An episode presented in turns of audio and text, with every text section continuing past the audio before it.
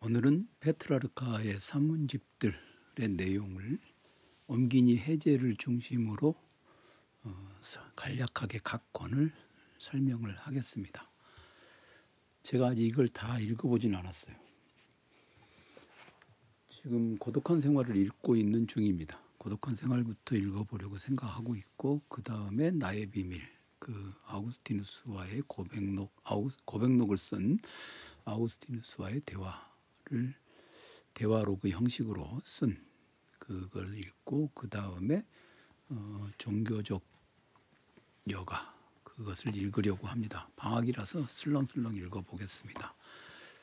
그리고 오늘은 어쨌든 각 권의 내용을 옹기니 해제 중심으로 소개하고, 제가 이렇게 소개한 내용이 옹기니 해제 중심으로 했기 때문에 꼭 제 생각은 아닐 수 있어요. 그렇게 소개를 하고, 마지막에는 제가 페트라르카에 대해서 그렇게까지 열심히 뭘 해보겠다는 생각이 없, 없는 이유, 그것을 조금 간단하게 말씀을 드리겠습니다. 페트라르카 뭐 훌륭하긴 한데, 뭐 내가 이 사람 그렇게 막 뭐 좀 열심히 읽을 필요가 있겠나라는 생각을 했던 것. 그때 이제 모르죠.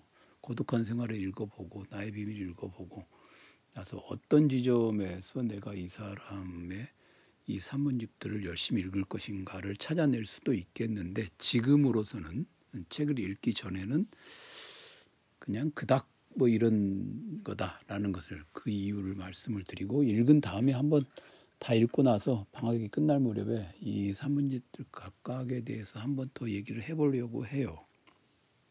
해보려고 해요. 그래서 지금, 그러니까 오늘 그 한 얘기가 틀린 건지 맞는 건지, 아니면 여전히 그런 생각이 유지되고 있는지를 한번 점검해보는 것도 좋은 이유겠죠. 고독한 생활은 이제 고독한 생활부터 보면, 그 옴기니 해제에 따르면 페트라르카의 목적은 혼잡한 장소와 성가신 걱정에서 은퇴하고 독서, 문학 창작, 평화로운 해상의 즐거움과 소수 선택된 친구들과의 사교에 전념하는 여가로서의 삶이 지닌 아름다움을 축하하는 것이다. 고독한 생활에서 목적이 그렇다고 합니다. 이규보의 파한집 같은 느낌이 드네요. 파한집은 이제 여가를 그 즐기면서도 동시에 그 하나의 시, 시평론집을 의도한 것이지 않습니까? 그러니까 음, 이 페트라르카의 고독한 생활을 아주 열심히 읽은 사람, 또는 이렇게 번역한 사람은 이규보의 파한집은 읽어봤을 가능성은 아주 없죠. 제가 이게 뭐 아주 그 뭐라고 그럴까요? 그냥 쓸데없는, 또는 과잉의 동, 동양 사상 중심주의자여서가 아니라, 저, 저 아주 동양 사상 잘 몰라요.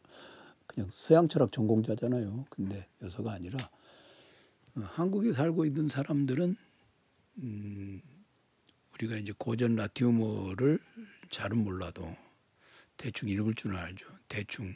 대충 이게 이런 단어구나. 어, 오티오. 어, 이게 뭐 오, 여가다. 음, 헬라스 스콜레에서 온 단어다. 이 정도는 알잖아요. 그에 비하면 이제 서양에서 페트라르카 전문 막 열심히 읽는 사람들은 파한집 이런 거 읽고, 아, 파한 이건 모르잖아요. 그런 점에서는 우리가 그 이건 억지 부리는 게 아니라 지적으로는 그들보다 우위에 있는 건 틀림없어요. 그들보다 우위에 있어요. 그러니까 더, 더 추상적인 사유할 수 있고, 그, 더 보편적인 사유할 수 있어요. 그런 점에서는 다양한 문화적 전통을 공부하는 것, 그게 중요하죠. 그래서 사실 저도 고등학교 때 그 한문 공부에서 느꼈던 즐거움을 그냥 계속 유지하는 것이 지극히 사, 유지한다고 하는 지극히 사적인 관심사에서 음, 한문으로 돼 있는 그 서적들, 한적이라고 그러죠. 한적을 읽는 것을 게을리하지 않고 있습니다마는, 동시에 어떤 지적인 유연성을 계속 확보하고 있어야, 다양성을 확보하고 있어야 공부하는 데에도 도움이 되거든요. 이번에 올해 제가 그 조금 난외의 얘기를 해보면 잡담인데 내일 해야 될 얘기인데 그냥 내일 마저쳐도 하는데 살짝만 얘기해보면 올해 제가 이제 마르코 복음을 좀 강의할 일이 있어서 열심히 읽었거든요. 고급철학 연습 시간에 강의를 해야 되니까 읽으면서 그동안 성서 주석서 꽤 읽었는데 어, 이, 올해 강의를 역시 준비하면서 다시 읽어보니까 이제 마르코 복음에 관한 주석서들 이렇게 놓고 내 눈으로 읽는다. 내가 어떤 목적을 가지고 지금 이걸 읽는다.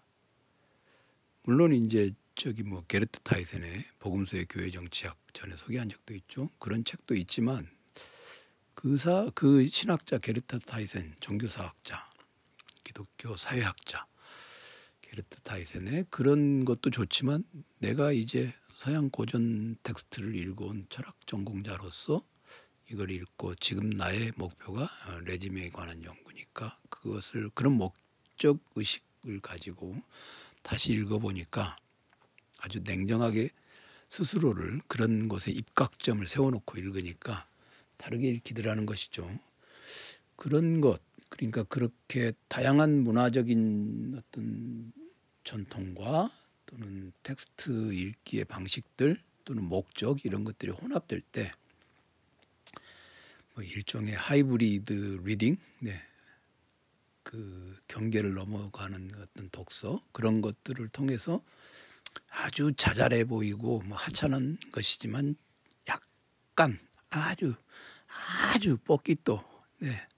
스쿼시 자잘한 그런 창, 창조적 독서가 가능하지 않겠나 하는 것을 올해 좀, 음, 좀 뚜렷하게 자각하는 기회가 있었거든요. 그래서 읽습니다. 페트라르카도 읽는 이유가 뭐 갑자기 제가 무슨 고전학 전공자들, 고전문헌학 전공자들 흉내내자고 하는 것이 아니라 이런 일종의 창조, 저는 창조적인 사람은 아닌데 그냥 게으름을 부리지 않으려고 노력하는 그런 정도의 사람인데 그런 것을 조금이라도 얻으려면 이런 것을 읽어야 된다라고 생각을 해요. 예, 다시 이제 고독한 생활로 들어옵니다. 내일 내일 잡담할 얘기를 미리 구상해놓고 있다가 조금 미리 앞질러서 얘기를 해버리고 말았네요. 죄송합니다. 고독한 생활에서 그러니까 이게 고독한 생활도 그렇고 종교적 요가도 그렇고 나의 비밀은 조금 음, 결이 다르죠. 결이 다르다는 말을 쓰잖아요. 다른데 종교적 여가 그다음에 고독한 생활 모두 어, 핵심은 여가죠. 여가. 여가로서의 삶이 지닌 아름다움. 여가라고 하는 게 단순히 빈둥댄다는 것을 의미하는 건 아닐 테고 어, 이, 그렇다 하더라도 고독한 생활이라고 하더라도 이게 이제 그 두 여기서 우리의 목적인 하느님 안에서 자기 자신과 개인적인 생각 혹은 자신과 밀접한 교감에 의해 결부된 지성 속에서 숭고한 정신이 결코 평안한 구원을 찾을 수 없다고 믿습니다. 그러니까 이제 어, 아무리 열심히 뭔가를 한다 하더라도 일단 사람과 혼잡한 도시로부터 가능한 멀리 떨어져 있어야 한다. 그래야만 평안한 구원을 얻을 수 있다. 이것이 이제 가능한 한 사람과 혼잡한 도시로부터 멀리 떨어져 있다는 것. 이게 이제 여가이고 그런 여가를 가지고서 여가를 가지고서 이제 고독하게 조용하게 그런 것들을 해 나가야 된다. 그런 것이 이제 그 페트라르카의 이 고독한 생활 핵심 내용이죠. 요 옹기니 해제에 따르면 첫 번째 편지는 그냥 도시의 생활에 관한 어떤 그런 풍자적인 욕설 뭐 그런 것까지도 있다. 그런 얘기를 해요. 그러면서 한마디로 고독한 생활은 정교하면서도 장, 장황한 책이다.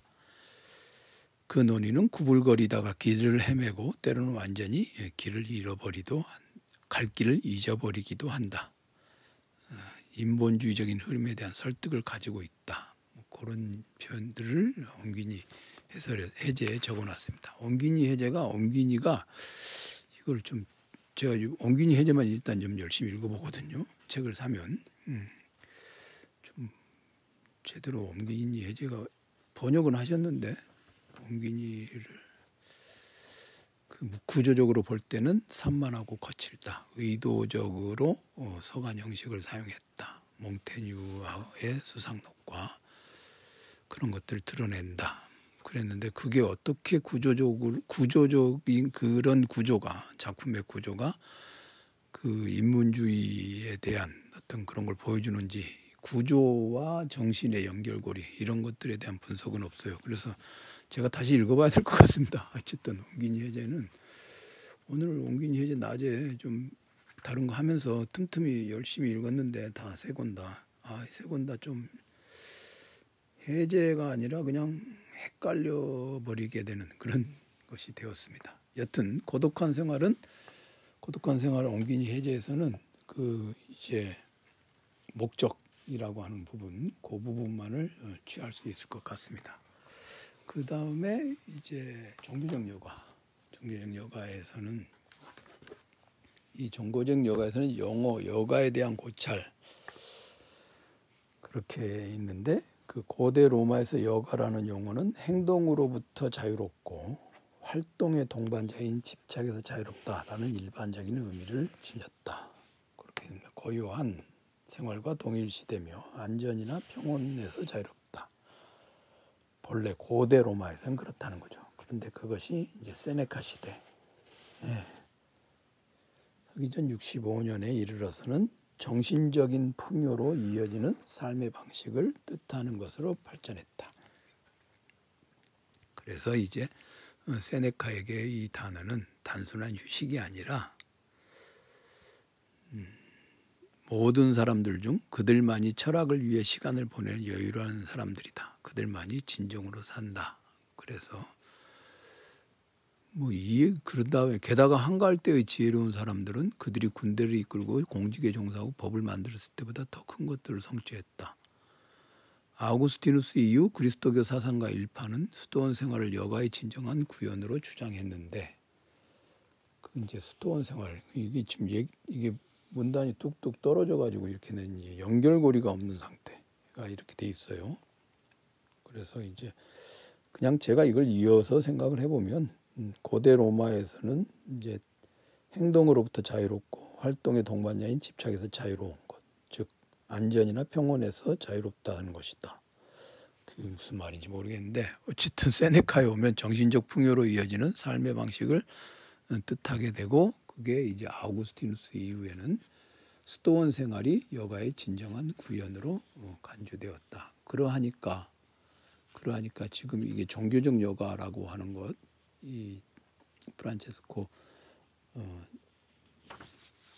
페트라르카에 따르면 종교적 여가야말로 어, 진정한 의미에서의 여가를 말하는 것이 되겠죠.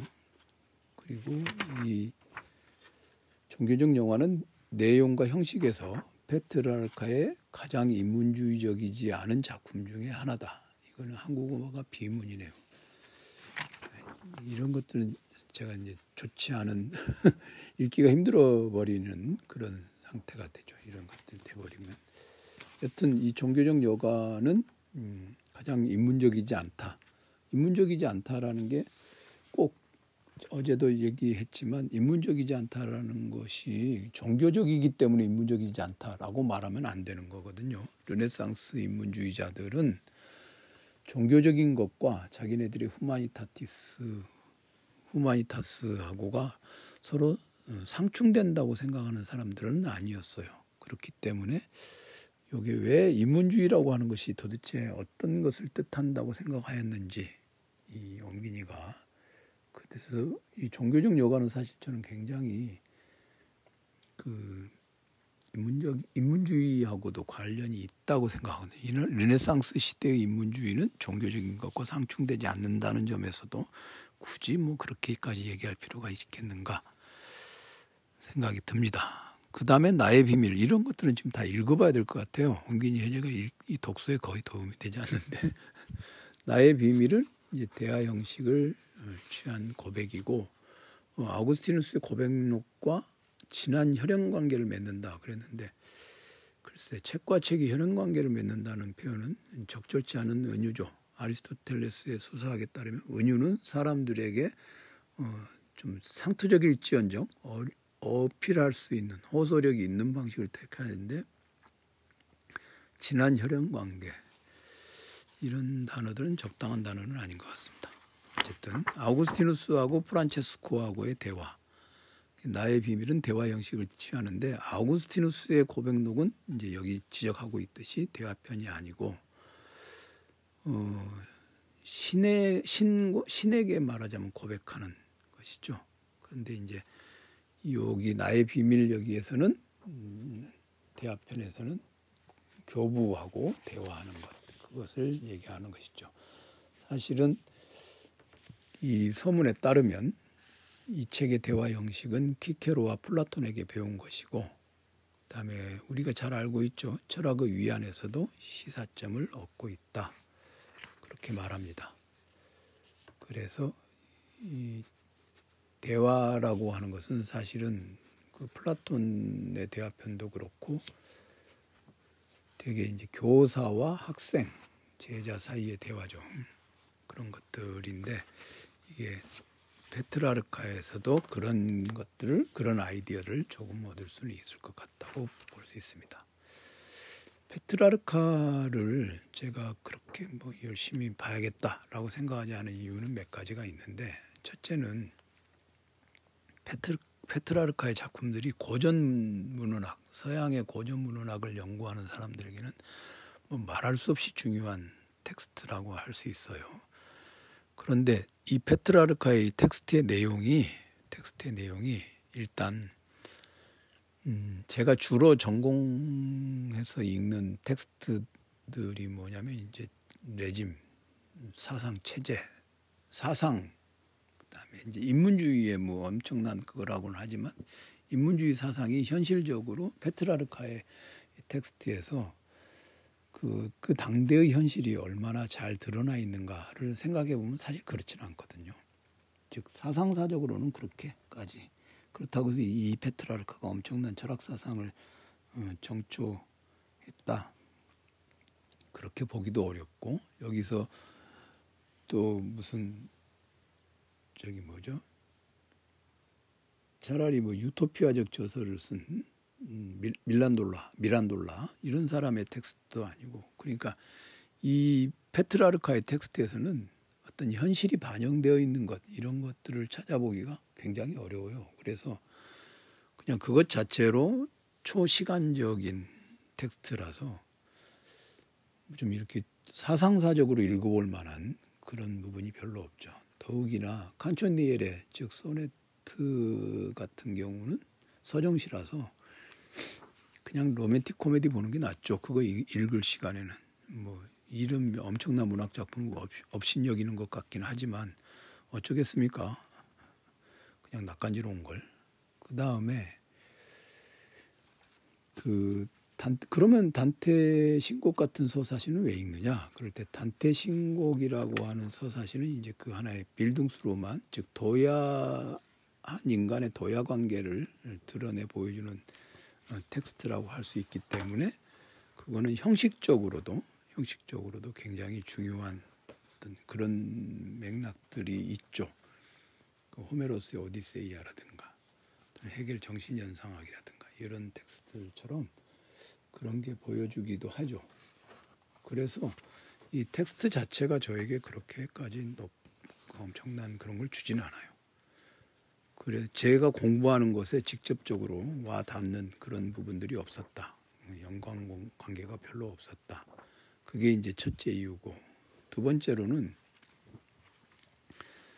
페트라르카의 이 작품들은 페트라르카의 작품들은 이제 단테하고 비교해 볼 때, 이 선행하는 사람이 단테인데 어, 단테하고 비교해 볼 때 단테는 그 소고론이라는 게 있잖아요. 그러니까 라티우머가 아닌 토스카나 지방의 언어로서 자기의 작품을 썼죠. 그게 이제 바, 그런 것들에 대해서 단테가 소고론이라고 하는 그 단테 향연, 거기에 보면 그런 것이 있잖아요. 번역된 책에 보면 소고론이라고 하는 것으로서 그 그런 것들을 를 정당화하고 어, 그러고 있습니다.